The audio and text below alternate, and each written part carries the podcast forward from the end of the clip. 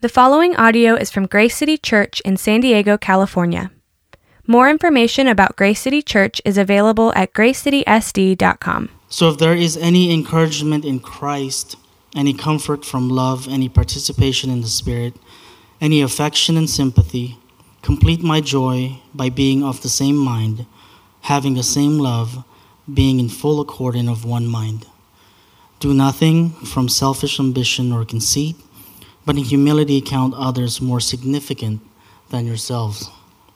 Let each of you look not only to his own interest, but also to the interest of others. Have this in mind among yourselves, which is yours in Christ Jesus, who, though he was in the form of God, did not count equality with God a thing to be grasped, but emptied himself by taking the form of a servant, being born in the likeness of men and being found in human form, he humbled himself by becoming obedient to the point of death, even death on a cross. Therefore, God has highly exalted him uh, and bestowed on him the name that is above every other name, so that at the name of Jesus every knee should bow in heaven and on earth and under the earth, and every tongue confess that Jesus, Yeshua, the Messiah, is Lord to the glory of God the Father. Let's pray.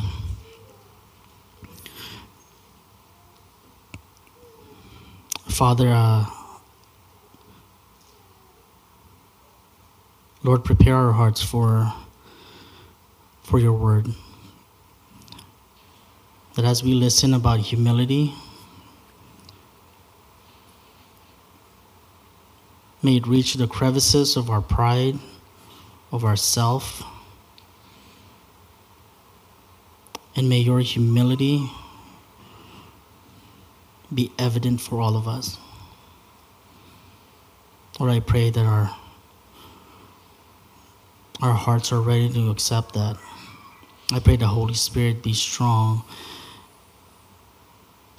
and open everyone's minds and ears to hear, to listen, to understand. Lord, I pray for uh, my brother Randall to be used as a vessel for your word, to preach the gospel in times of confusion, in times of uneasiness. Lord, I pray that the church itself is a safe, safe space. So I pray for every single person here, for everything that they're going through. And I pray that we leave it to you, Lord and that we know in, in the under the foot of the gospel that we are all equal and that we need you. So Lord, thank you for the humility you've shown us and that you continue to show. And I pray that as a as a body of believer that we that we see that. So Lord, thank you. We love you. And we pray this in Jesus' name. Amen. Hey, good morning, everybody. It's good to see you. Um, if this is your first time here, my name is Randall. I'm pastor of Grace City. And um, I hope that, um, you know, as, as Ryan just said, is, is our prayer would just be focused on uh, what does it mean to have uh, humility? You know, this is this, the scripture right here is one of those um, mountain peaks of scripture. If you were to think about the, the scriptures, uh, this is one of those mountain peaks that, that gives us a glimpse into who God is, into who Jesus is, and, and what, what he came to do. And so uh, we've been studying the book of Philippians. If you're just joining us today, we, we just finished up chapter one. We are into chapter two now. And we are look, looking at Philippians 2 uh, 1 through 11. And today's message is a call for humility. A call for humility. So, what causes so many fights and quarrel, quarrels uh, in our world today? What causes it? Uh, we can turn on our news or our social media feed, and it's everywhere, isn't it? I had. Uh, I saw one post. He said, um, "You need to watch yourself in these uh, social media streets. You know, you, you need to watch yourself. Uh, there's a lot out there that can get you at any moment, at any time. Uh, people are posting things uh, very rapidly, quickly, and uh, judgments are being made immediately about what side you're on or, or what you believe. There is constant fighting and quarrels everywhere we turn. Analysts say that our nation is more divided and polarized than ever before. Why is that? Well, some will tell us that it's just a lack of education. It's a lack of education that some people have this education, some don't, and so it's just a lack of education. But what does the Bible say? James 4 1 through 2 says this Is it not this, that your passions are at war within you? You desire and do not have, so you murder. You covet and cannot obtain so you fight and quarrel. You do not have because you do not ask God. You do not have because you do not ask God. In today's passage, the Apostle Paul breaks down why there's so much fighting in the world. And he gives us this gospel call to believers for humility. For humility. See, why was this so important for the Philippians to hear? Well, commentator Moises Silva said the Philippians' afflictions have brought discouragement to the community. They have lost, or at least in, are in the danger of losing, the fundamental Christian perspective of joy. How many of you here today have walked in exhausted? How many of you have walked in today feeling discouraged? How many of you have walked in feeling overwhelmed, anxious, worried? The uncertainty that fills our hearts and minds. How many of you have felt that way? See, this passage for Paul is very much uh, what you will a family meeting. You know, one of the things that we call it, we, we say for our family, say we call ourselves Team Tanini. We say, Team Tanini, it's time to have a family meeting. Time to gather in the living room because things are going a little haywire in the house right now. And so we need to have a family meeting. And for the Apostle Paul, as he's looking at the Philippians and the discouragement that they're going through, he's saying, it's time for a family meeting. That's the spirit of what I hope today, as we study this passage together, that we, we see, we experience, we feel. Because despite our circumstances, there is a joy that we can have in our lives because of Jesus. It's possible. It's possible. But as 1 Peter 4:17 says, judgment starts with the household of God. It starts with us. See, if we're looking at a, a nation right now that is divided, that is in turmoil, yet for us, what does it look like within the church? What does it look like among us as believers? Because the call for humility is for a purpose. You know what his purpose is? To be together as one, to be unified, to be brothers and sisters, a family. And so, as we look at this passage today, when we talk about starting with the household of God, we have to understand that sometimes God uses things to test us in our commitment to Jesus, strengthen our faith, and to trust Him through whatever we are going through in life because he's consistent. He is absolutely consistent in an inconsistent world. And so our text is Philippians 2 1 through 11. And Paul, just to give some context here, is writing to the Philippian church from prison. So he's imprisoned. Uh, some uh, believe that he might be in Rome, he might be in Ephesus, in prison, but um, Philippi in particular, the people that he's writing to, is a Roman colony and they are under the rule of Nero. Now, some of you might have heard of Nero before. Others might not have heard of Nero, but I want to give you a glimpse into who Nero is as a ruler. Tacitus, who was a historian, he's not a Christian historian, he's just a historian in Rome. Uh, here's what he says about Nero. He says, um, There, Christians' death was made a matter of sport. They were covered in wild beast skins and torn to pieces by dogs, or were fastened to crosses and set on fire in order to serve as torches by night. Nero had offered his gardens or the spectacle and gave an uh, exhibition in his circus, mingling with the crowd in the guise of a charioteer or mounted on his chariot. Hence, there arose a feeling of pity because it was felt that they were being sacrificed not for the common good, but to gratify the savagery, of one man. Okay, we think we have it hard. But I'm telling you, like when, when the, the Philippians are under the rule of this type of leader, there is a consistent God that they keep coming back to again and again.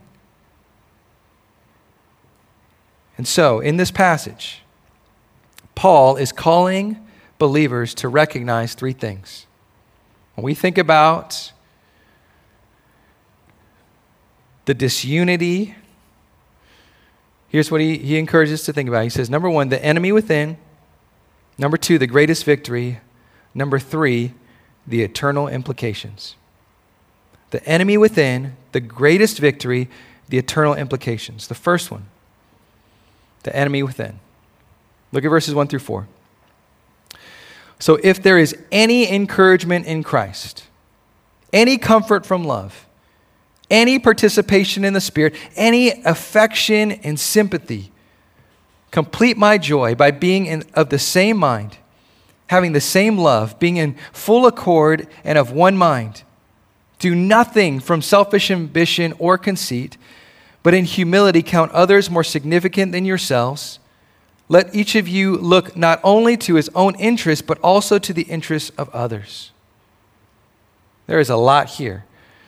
There's a lot in this whole text. I, I, I feel like we could do this for a long time, right? We can stick in this passage. And so I'm going to give you the overview here, but I, I, I think this is going to be helpful for us today. So the first one is this Before anything, Paul directs his readers to how God has treated them. Remember, he's talking to believers here. Okay, and so um, grammatically, the way he kind of sets this up is uh, he starts with, in verse 1, the indicatives. Now, grammatically, going back to grammar school, indicatives are, you know, the things that have been accomplished or done not what we're going to do, right? So it's like, it, it's, it's not the imperatives, but it's the indicatives, the things that have been done. So here's what he's telling you. He's saying this. He's like, if you've had any encouragement in Christ, and this if, a better way of saying it is because. Because. Because you've been encouraged in Christ. Because you've experienced comfort from his love. Because you have this participation in the work of God, the Holy Spirit in your life. He says, any affect, affection and sympathy. I want to stop there for just a minute. When we think about Jesus, when we think about the life of Jesus, when we think about the way that he treated people at their worst, what Paul is calling us to remember is this How did Jesus treat us in our worst moments? This is an important question because for some of us, we think to ourselves, he, he was like, he's like my father treated me. I told you this, caught you. Some of us think that.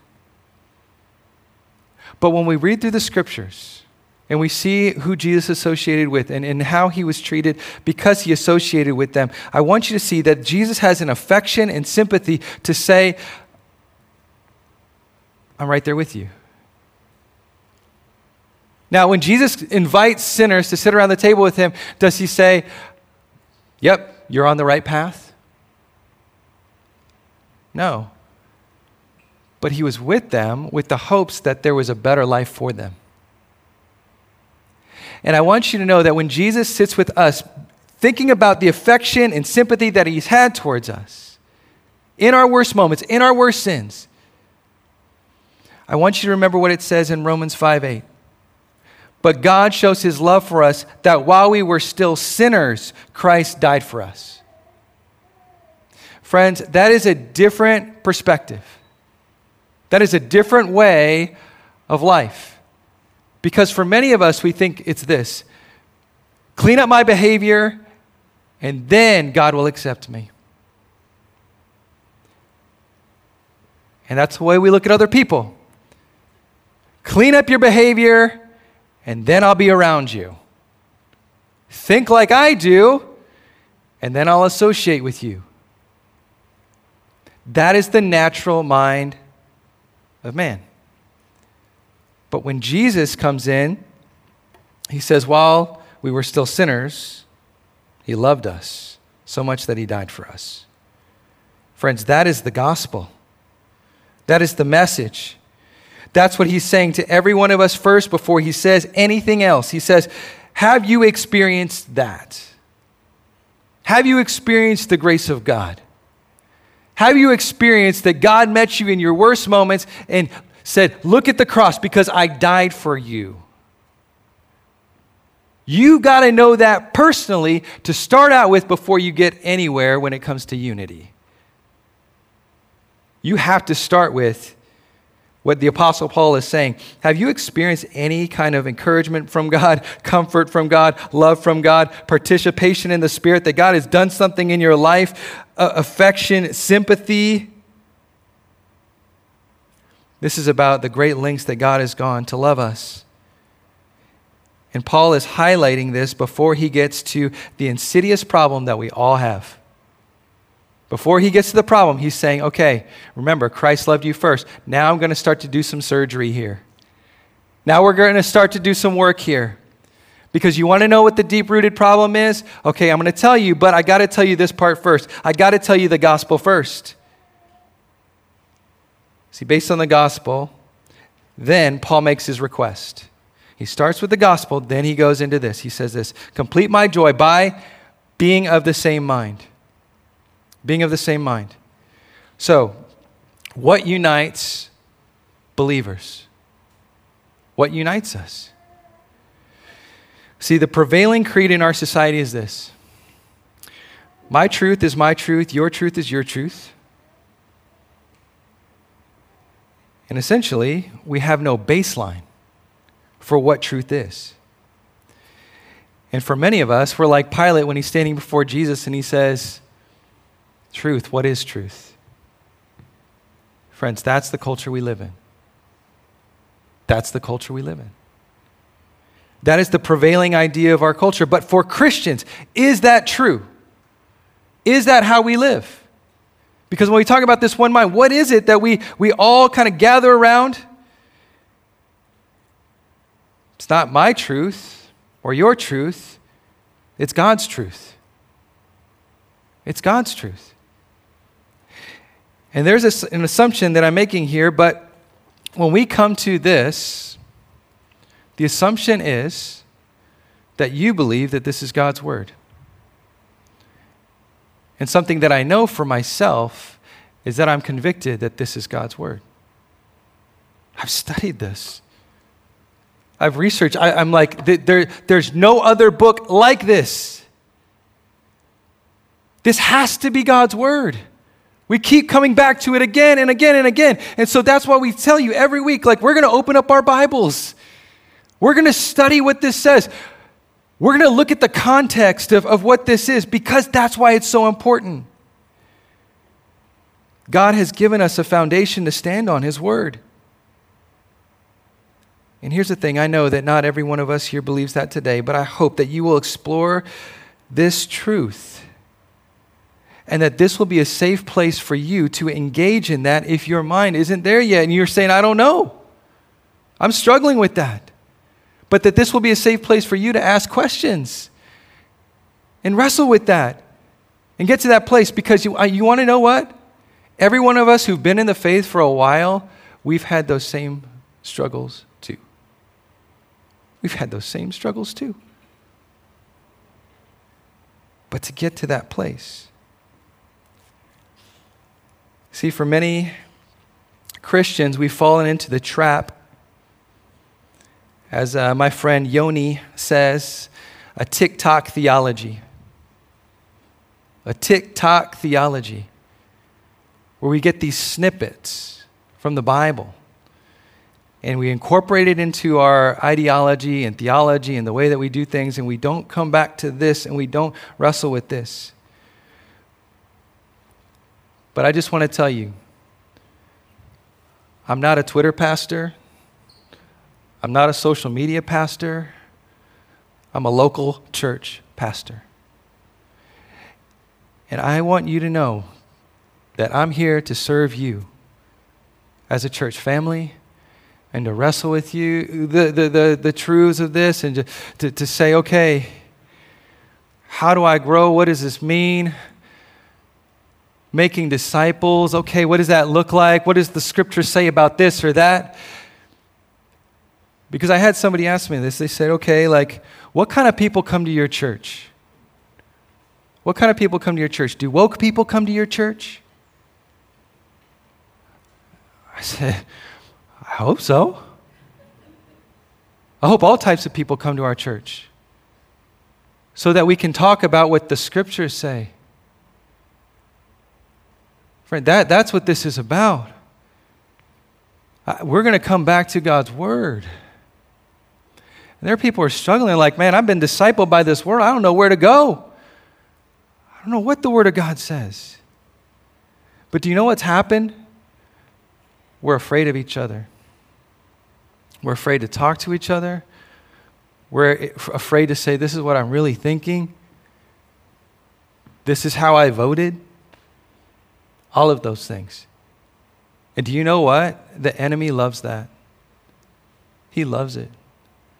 Because he can make us buy into that idea that we can label somebody and say, oh, I don't want to talk to them because they're this or that. They're too this or that, whatever you want to fill in conservative, liberal, whatever it might be. They're to that to talk with them. And do you know that the Apostle Paul would rebuke that? He's saying, You are of the same mind because you're Christ.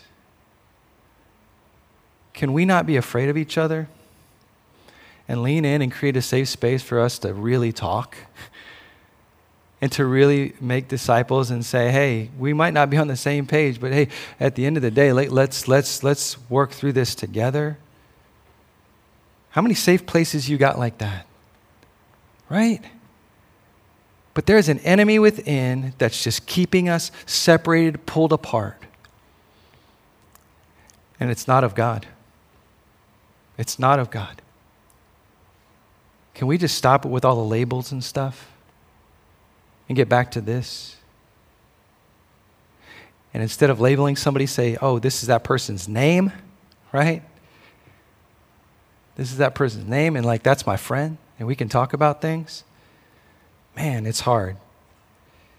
Justin Giboney says Christians must be critical thinkers and question the assumptions and conclusion, conclusions presented to us.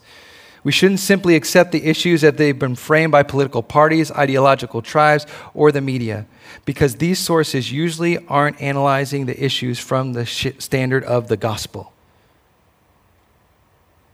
See, what does it look like to be of one mind, to come around and say, okay, if this is God's truth, like let's wrestle with this together?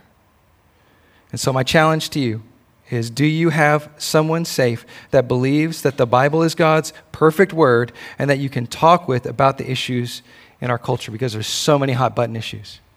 There are so many. Can you just have a safe person that you can talk with? And if you're like, no, man, I, I am here and I love you. Next, he says, having the same love. The word here for love is agape. Agape. This word is usually associated with a love for God. A love for God.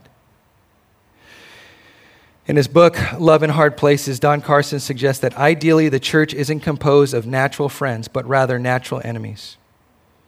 What binds us to, here's what he says what binds us together is not common education, common race, common income levels, common politics, common nationality, common accents, common jobs, or anything of the sort. Christians come together because they have been saved by Jesus Christ and owe him a common allegiance. In the light of the common allegiance, in light of the fact that they have been all been loved by Jesus himself, they commit themselves to doing what he says. And he commands them to love one another in this light, they are a band of natural enemies who, are, who love one another for Jesus' sake. For Jesus' sake. I want you to think about Jesus' 12 disciples. Okay? What a crazy group of people. How do they all get along? Right? You've got Matthew, who's a tax collector you got James and John who are just blue collar, like ready to fight at any moment. Peter. All of them have these different beliefs. Yet, what is the thing that grounded them? This guy, Jesus. this guy, Jesus. We're just going to follow Jesus. What's going to unite the church? It's coming together for Jesus' sake.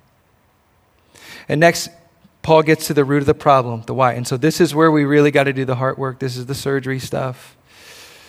It's the enemy within. Paul uses two words here to define the root issues that we have. The first one is selfish ambition. The second one is uh, conceit or vainglory.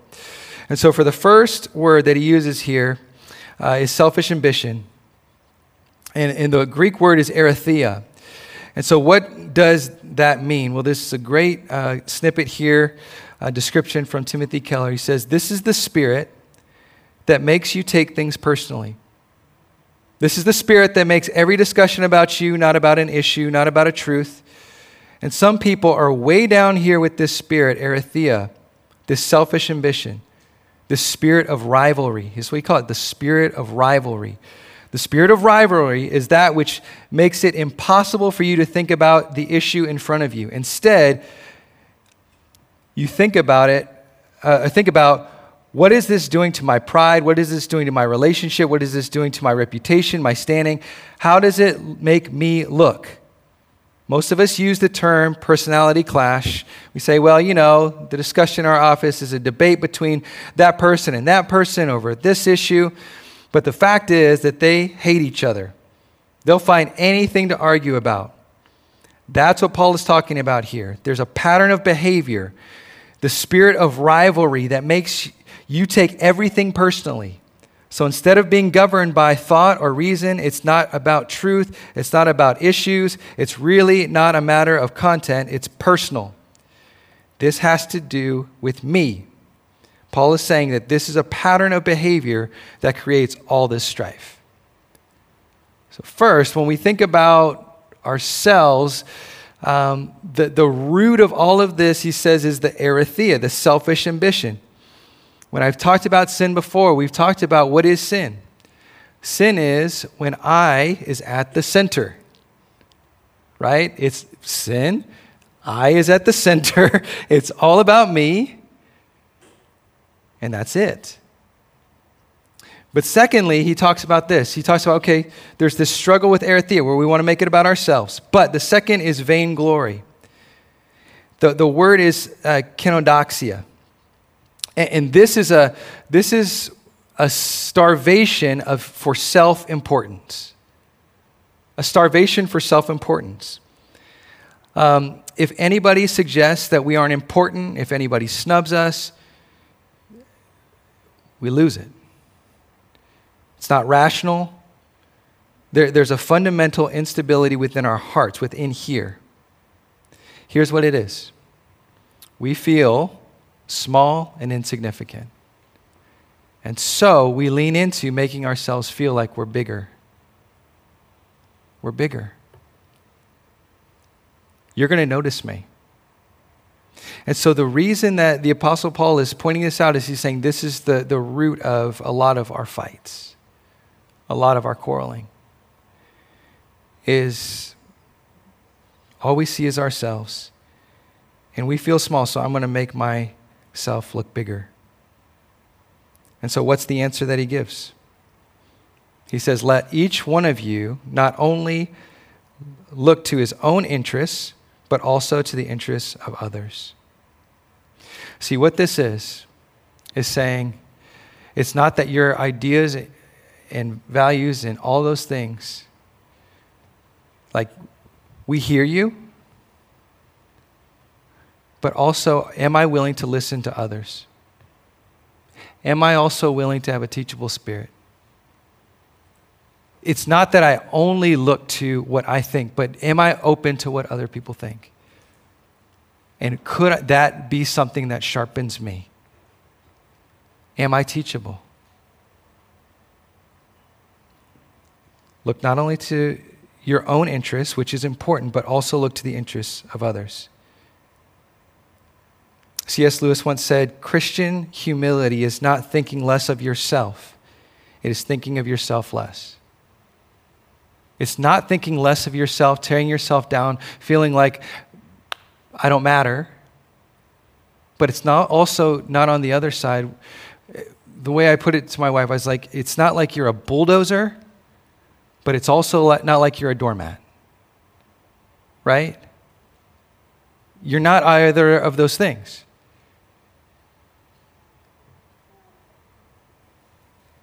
And so there is a battle within that we all face. But the second is this the greatest victory. Look at verses 5 through 8. Have this in mind among yourselves,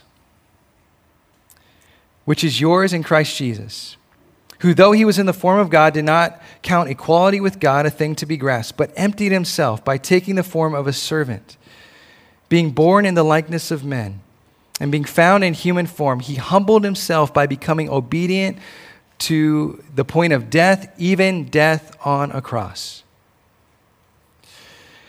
And so, as the Apostle Paul is saying, okay, look to Christ, look at what he's done for you, but also look within and see that there's this thing that's inside of you that's fighting all the time. It's the reason, it's the cause for a lot of our fights and quarrels and all that stuff. But now, like, let's look at Jesus again. And let's be a little bit more specific. See, Paul, as he's pointing to Jesus, is pointing to the greatest victory. The greatest victory of all. He says this He says, Have this mind among yourselves, which is yours in Christ Jesus. So he's pointing to something that's not like, oh, I wish I had it. He's saying, no, there's something that you have as a Christian that you can lean into that you might be missing out on right now. Like, as you're getting discouraged, as you're looking at all the things that are dragging you down, there is a mindset that you have right now that you can lean into that's not this, but over here. You have it, it's yours. And here's what he says it is He says,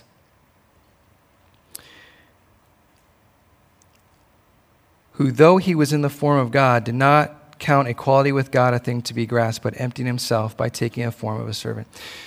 What this is telling us is, is now you saw like the outward, right? We, we read through Matthew, Mark, Luke, and John. We see the Gospels. But Paul is taking us to another level. He's, he's taking us into Jesus' heart. He's taking us into how Jesus thought. This word for mind here is, is a very multifaceted word. Some translated disposition, some translated attitude. Why? It's because the type of transformation that you and I need, it's a multifaceted transformation. It's going to cover every part of your life. It's going to break into places where you're saying, "No, I'm in charge there." And then you're like, "No, I'm not." See, something is meant to happen. And the reason it happened is because something happened outside of you that is now brought into your life. What's that thing? The source of change. It's this that outside of you, God became man and embraced your worst fears, my worst fears, your worst nightmares, and my worst nightmares. That's what he embraced. You know what it is? It's the fear that you'd be forgotten. It's the fear that you don't matter. It's the fear that there's no way that you could ever be loved. It's the fear that you are completely forgotten. And when Jesus, when it says that Jesus, the, the way that it talks about it here, it says, it, it says that um, he did not, oh, though he was in the form of God, the, the form is this, like the, the essence of God right? The essence of, of who God is. He is God. Jesus is God. Did not count equality with God. So he's Father, Son, Holy Spirit, equality with God, a thing to be grasped. Basically, what it's saying is this Jesus is God, yet he came and gave up his rights to be treated as God. He gave up his rights he had every right to, to, when he came to earth, to every knee would bow, every tongue confess that he is God. But he said, it, it says that he gave that up. It's the kenosis passage. He emptied himself of that. And Paul is saying, look at it. Look at it. It's like Pilate in Jesus Christ Superstar when he says this. He says, Oh, so this is Jesus Christ. I am really quite surprised. You look so small, not a king at all. You look so small, not a king at all. That's the heart of what he took on for you and me. When somebody looks at you and say, "Oh, that's your resume?" Oh, that's all you've done? Or just completely ignores you altogether? Because you know that's one of the, the worst things, right? It's, it's not just being hated, it's being ignored. It's being ignored. But, but that Jesus took that on for you, and he took that on for me. In humility, in his book Humilitas, ancient historian John uh, Dickson says this, it's not going to be on the screen, but he says in ancient Rome, humility was a negative word associated with defeat. Humility before the gods and emperors was advised, but humility towards an equal was regarded as ill informed. One of the prized virtues was love of honor. Academic research found that a humility revolution took place in the middle of the first century. Not only because of Jesus' teaching, Jesus' crucifixion changed the way people understood greatness and humility. The cross of Christ was contrary to the understanding of greatness in the ancient world. Do you understand like the radical change that's happening here as it talks about Jesus like not equating himself with who he is and it's saying, okay, I'm going to come down in the human form, be spit on, be put on a cross, the worst form of punishment and death in the Roman world? That's what he took on?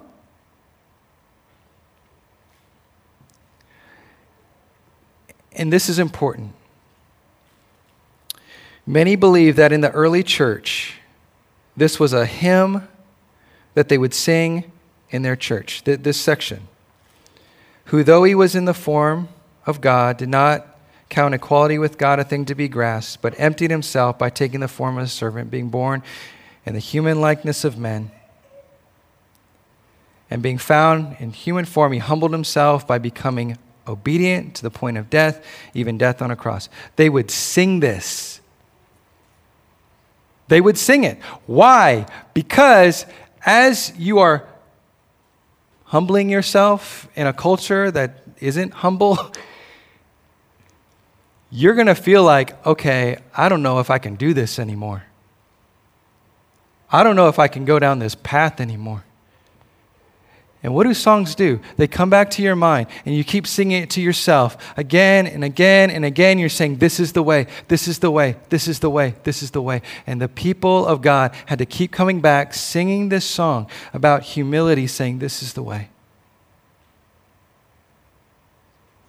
And as they were singing it, they were remembering this that He became small so that we could become significant and Jesus' victory, we find that our victory can happen over our, our greatest fears and nightmares.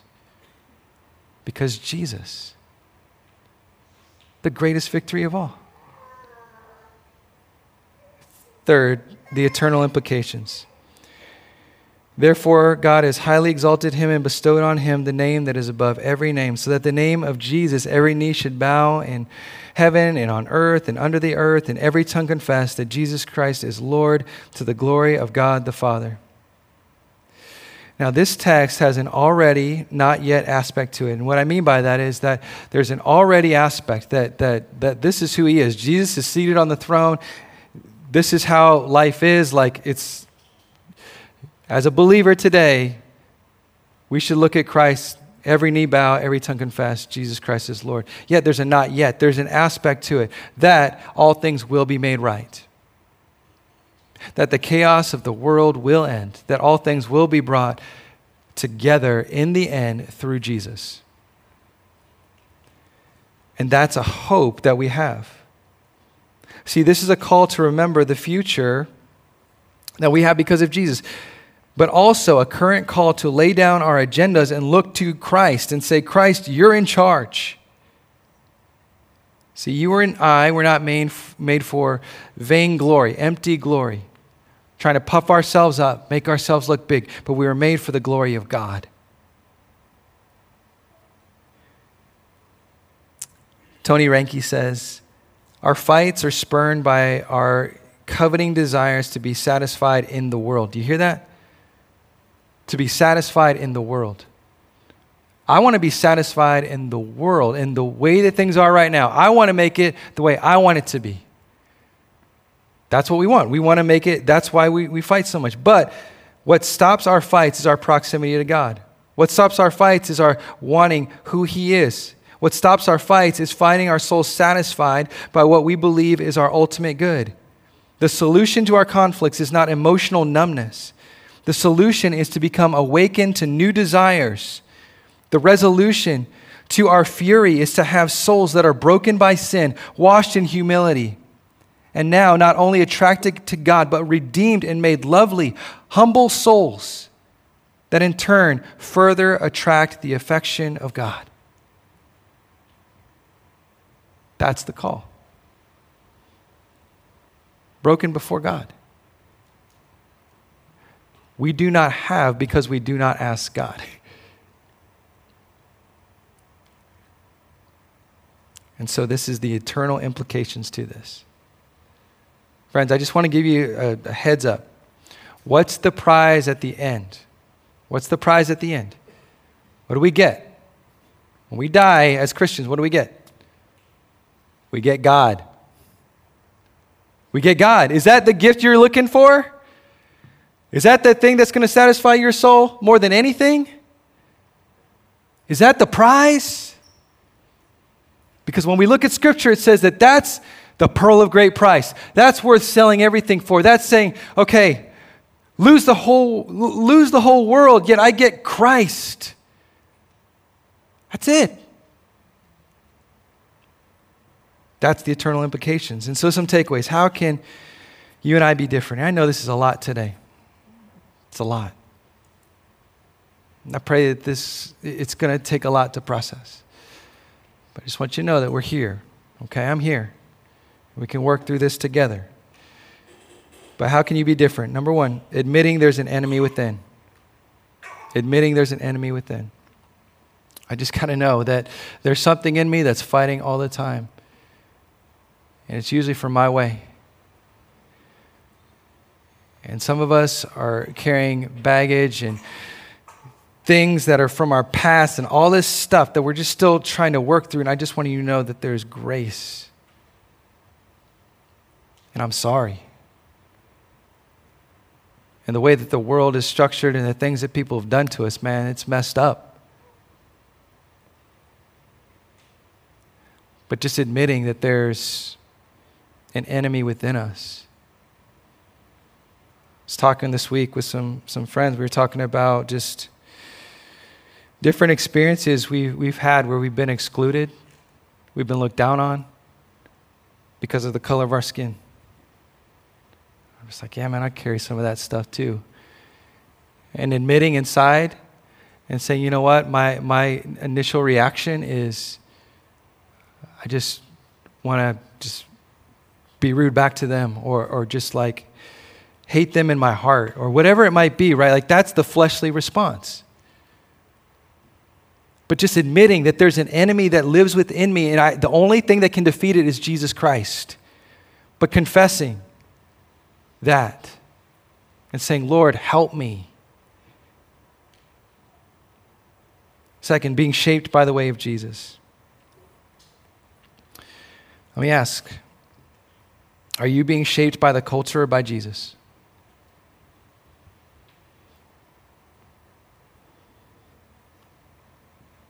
You know, when that person asked me, he said, uh, you know, or woke people at your church, I said, well, did you have hippies in your church? Who was it during your time when you had people that were like, we don't want them in our church? We want to reach all people with the gospel.